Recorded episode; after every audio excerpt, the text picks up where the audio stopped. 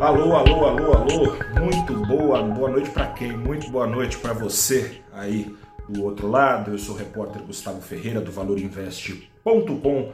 Começa agora o seu saldo deste dia 10 de novembro de 2022. O que eu tenho para te contar aí do outro lado é que o mercado brasileiro passou pelo auge do nervosismo relacionado às contas públicas em muito tempo e bota tempo nisso. Os números falam por si só sobre o tamanho da aversão ao risco. O Ibovespa, principal índice da bolsa, afundou hoje 3,4%, maior queda diária em um ano. Das 92 ações do índice, só seis escaparam da queda. E entre as quedas, 13 foram na casa dos dois dígitos. Tudo isso enquanto sobrava apetite ao risco entre os estrangeiros. As bolsas americanas dispararam, e quando eu falo dispararam, é dispararam com a boca bem aberta, em caixa alta.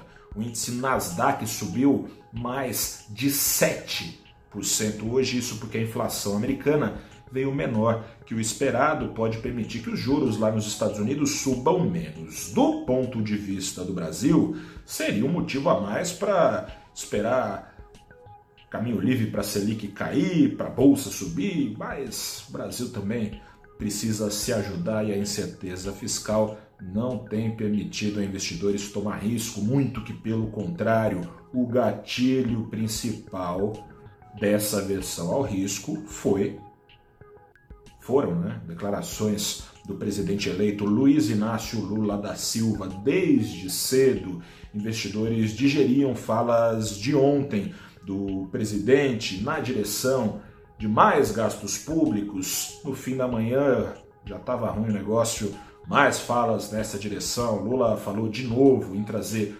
previsibilidade e credibilidade às contas públicas, mas na prática se afastou desses dois adjetivos aos olhos da média do mercado, repetiu que terá responsabilidade fiscal, mas sem explicar como resolver o descompasso estrutural entre receitas e despesas que herdou, vai herdar do ainda presidente Jair Bolsonaro para os próximos anos. Lula propôs trocar o termo gasto por investimento quando se tratar de política social, mas seja qual for a nomenclatura, ele precisa dizer de onde vai tirar dinheiro, não disse, passa a impressão de que na falta de receitas, que faltam de fato, vai sobrar dívida, mais dívida, mais dívida. No fim da tarde aí o caldo entornou de vez, bolsa que já caía 3 começou a cair 4, dólar que já subia 3 começou a subir 4.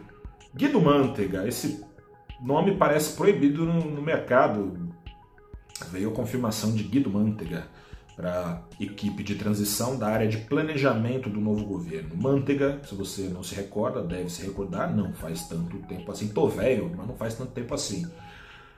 Foi ministro da Fazenda, já trabalhava aí na cobertura de economia, foi ministro da Fazenda nos últimos anos de governo Lula e até o primeiro mandato da Dilma. Foi com Manteiga que o pé no acelerador de gastos foi colocado na gestão petista para enfrentar a crise de 2009, e te digo que foi muito bem sucedido. O Brasil, lembra, ia ser só uma marolinha a tempestade? Foi só uma marolinha de fato, deu certo.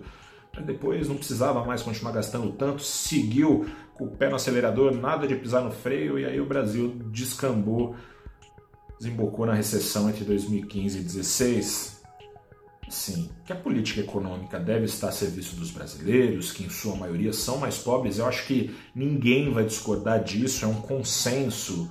Foi com essa proposta, inclusive, que bebia na fonte do seu primeiro mandato e não no segundo, nem no governo Dilma.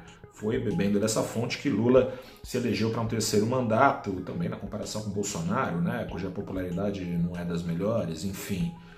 Mas as falas de hoje de Lula e de ontem também estão mais a semelhança aos anos de governo Dilma, não ao seu primeiro mandato, dos quais o mercado lembra com saudade. No caso do seu primeiro mandato de Dilma, o pessoal não tem muita saudade. O sucesso de Lula 20 anos atrás passou por uma política fiscal responsável, capaz de manter câmbio controlado, inflação controlado, foi assim, e aí é história, né? Foi assim que Lula tirou de fato milhões de brasileiros da pobreza, o Brasil cresceu e a bolsa subiu como poucas vezes na história desse país.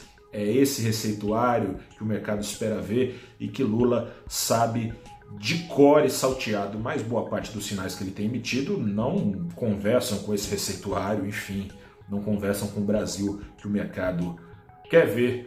De novo, essa quebra de expectativa pode ser revertida caso Lula nomeie um político ou um técnico ou uma política ou uma técnica, ministra ou ministro da Fazenda, coisa e tal, ao gosto da responsabilidade fiscal pela qual o mercado preza, sem por isso, e dá para fazer as duas coisas, o próprio Lula já fez, conciliar política fiscal responsável, política social responsável.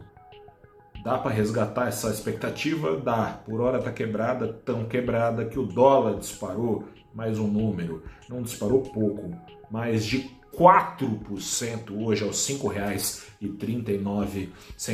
Não é todo dia que isso acontece. A última vez que o dólar subiu tanto ou mais foi em março de 2020. E Lulão, um grande abraço. Boa noite a você aí do outro lado. Amanhã a gente conversa mais. Sexta-feira, você já sabe, não é saldo do dia, é saldo da semana. E que semana, hein? Acabou a lua de mel. Um grande abraço, boa noite, até a próxima. Tchau.